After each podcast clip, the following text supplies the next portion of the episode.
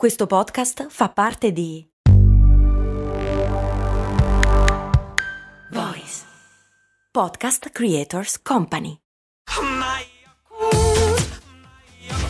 Se a volte ti senti così, ti serve la formula dell'equilibrio. Yakult Balance, 20 miliardi di probiotici LCS più la vitamina D per ossa e muscoli. Allora, la puntata che state per sentire è abbastanza diversa dalle altre ed è per la maggior parte registrata in giro con un telefono e adesso capirete perché, in una situazione in cui ero particolarmente teso. E dal momento che tutto avviene nel parcheggio di un ospedale e in ospedale in quel momento c'è il mio pargolo, può sembrare terribilmente cinico, ma credetemi, vabbè, ma se mi ascoltate da un po' lo, lo potete immaginare da soli. E ero semplicemente appena appena scosso per usare un eufemismo. E ho fatto l'unica cosa che di solito mi viene da fare in questi casi, cioè pormi un casino di domande e trovare delle risposte. E parlare, che è quello che mi salva sempre. Credo. Cose molto, cose molto, cose molto umane. Oggi è una puntata un po' strana di cose molto umane. Intanto è registrata di merda, ma perché la sto registrando in realtà al telefono, fuori da un pronto soccorso. E ed è una giornata di merda, nel senso che sono qua perché mio figlio, che ha 7 anni, si è appena fratturato un braccio. Beh, questa è una cosa abbastanza normale, eh, non è niente di grave e non è che sono un cinico di merda che sta a fare i podcast mentre suo figlio è in ospedale, semplicemente non possono entrare tutti e due i genitori, per cui devo solo stare ad aspettare. Ma è successa una cosa interessante. Allora, ci hanno chiamati dal centro estivo dove era avvenuto l'incidente di basket e in attesa dell'ambulanza siamo rimasti lì a tenergli compagnia, ovviamente mentre lui piangeva disperato come uno che si è appena rotto un radio e un'ulna, probabilmente. E in quel momento siamo tutti e due stati molto molto operativi fino al momento dell'arrivo dell'ambulanza. Una volta che è stato immobilizzato e che tutto era a posto, e dopo aver detto alla mia compagna cose tipo tranquilla baby, ci penso io, ho iniziato a svenire come una merda del tutto inutile. E ho pensato come mai? Intanto ovviamente l'orgoglio di macio è andato a farsi fottere in due secondi, ma ho iniziato a pensare, cioè dopo che mi sono ripreso, perché fortunatamente non sono svenuto, mi sono seduto e ho tenuto la testa bassa e quelle cose lì che si fanno quando ti senti svenire, ho pensato ma qual è la ragione per una roba così stupida? Non c'è niente di utile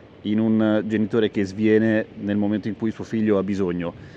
Beh, la verità è che in quel momento non aveva più bisogno e, e, era in buone mani. Ma che cos'è che fa scattare comunque quella cosa? Nel senso, da un punto di vista evolutivo, lo svenimento in una situazione di pericolo o in una situazione di impressione eh, può avere avuto un senso a un certo punto come la stessa funzione delle capre che eh, si buttano a terra quando sentono un rumore forte. Li avete visti i video su YouTube? Fanno abbastanza ridere, povere capre. Cioè quello di fare il morto, banalmente. Cioè davanti a una situazione di pericolo che in quel momento viene giudicata come overwhelming, cioè più, più soverchiante, ecco, la cosa più utile forse a quel punto è far finta di essere morti così chi ti sta mettendo in pericolo ti lascia stare. Ma per interposta persona che cazzo serve? Non serve a niente in realtà, però probabilmente la causa è da ricondursi ai neuroni specchio, nel senso che quando c'è un legame empatico particolarmente intenso, come non so, metti fra padre e figlio, quello che succede è che in un certo senso senti il suo dolore e quel dolore, siccome non puoi neanche misurarlo, nel senso che non posso avere idea, a parte cercare di ricordarmi quando esattamente alla sua età mi sono rotto lo stesso braccio, diventa qualcosa di gigantesco e insopportabile. C'è anche da dire che vedere il braccio di tuo figlio piegato in modo innaturale, e questo si rifà anche alla puntata sull'Uncanny Valley, è...